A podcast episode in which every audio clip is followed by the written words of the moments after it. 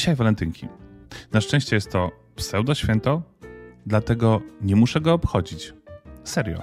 Nie spotykają mnie za to żadne reperkusje.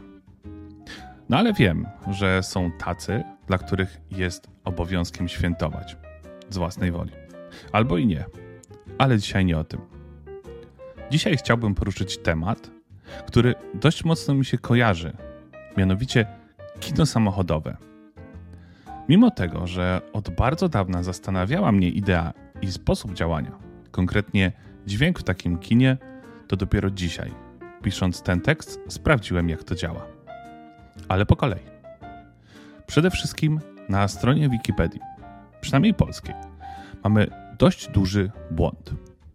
Otóż tam można odnaleźć informację, że pierwsze kino zostało uruchomione 6 czerwca 1933 roku w Camden w stanie New Jersey. Co pewnie dla każdego jest oczywistą nieprawdą. Przecież na końcu czołówki kreskówki Flintstonowie tytułowi bohaterowie wbijają samochodem właśnie do takiego kina, kina samochodowego.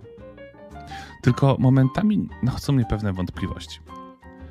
Bo pamiętacie, jak bodajże w 2019 roku pani Ewa Kopacz mówiła o rzucaniu kamieniami w dinozaury? I wtedy cała opinia publiczna naśmiewała się z niej.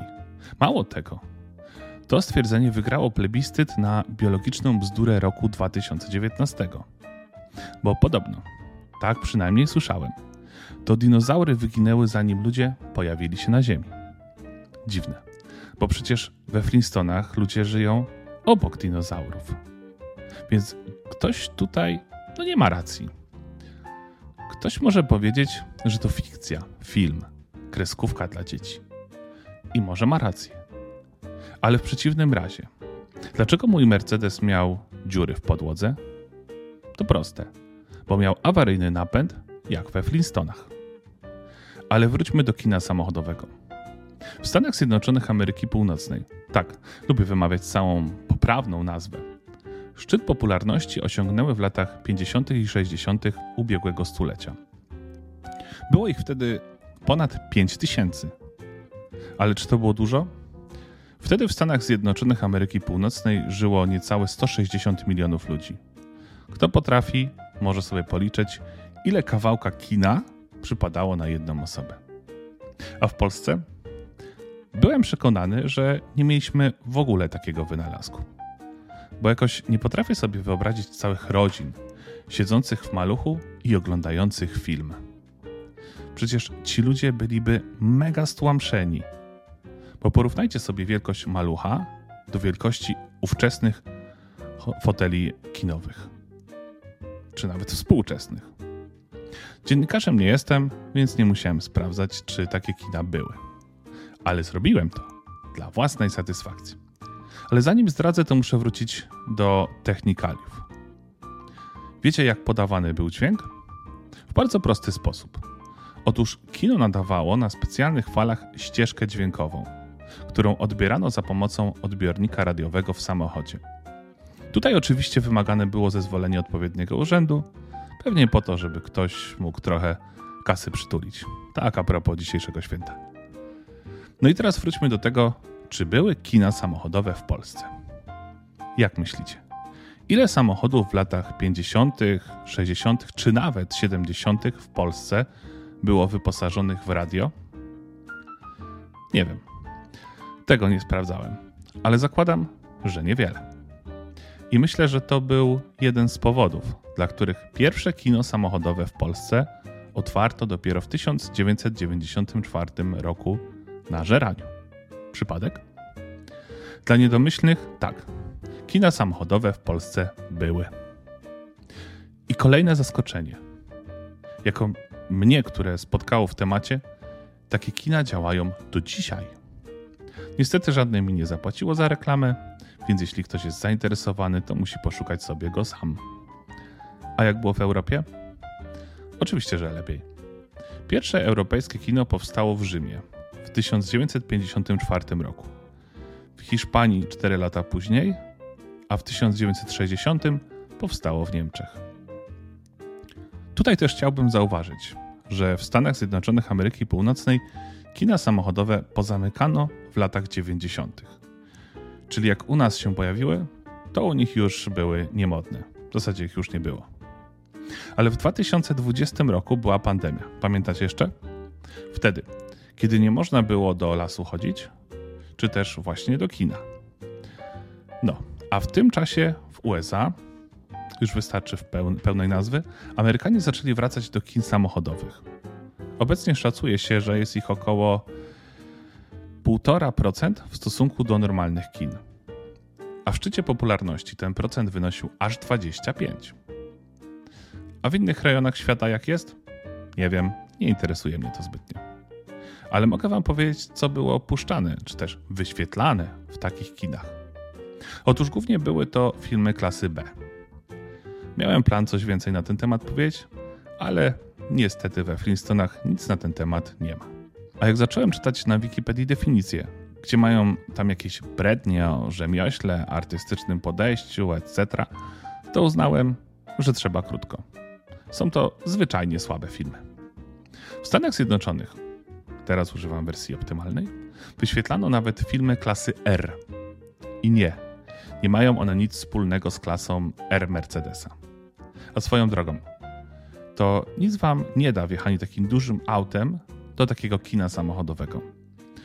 W polskich kinach w jednym aucie mogą być maksymalnie cztery osoby i to jeszcze nie więcej niż dwie dorosłe.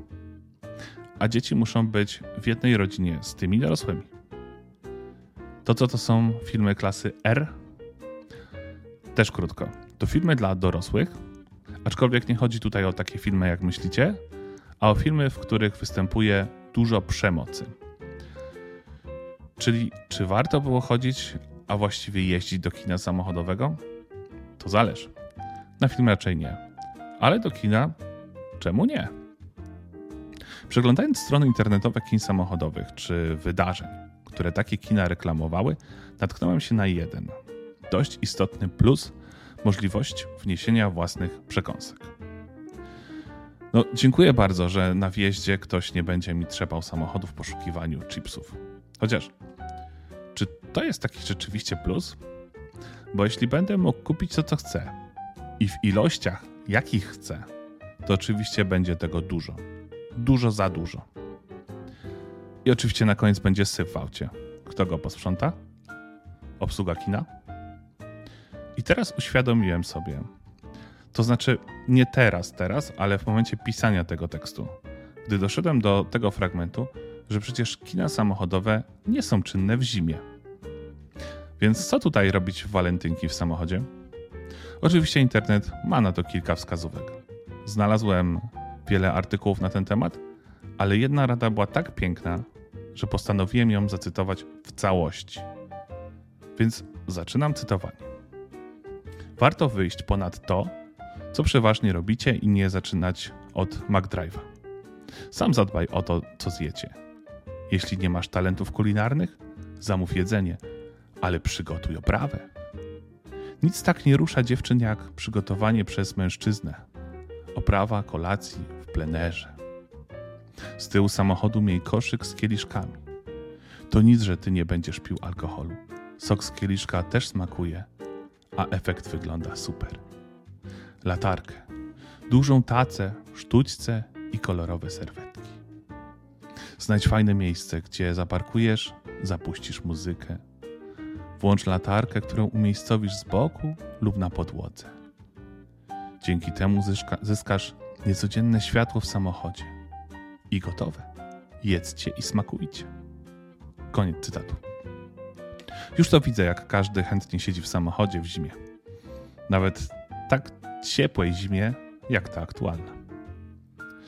A z czystej ciekawości, ile osób wie, dlaczego dzisiaj obchodzimy święto świętego Walentego i że w ogóle był taki święty?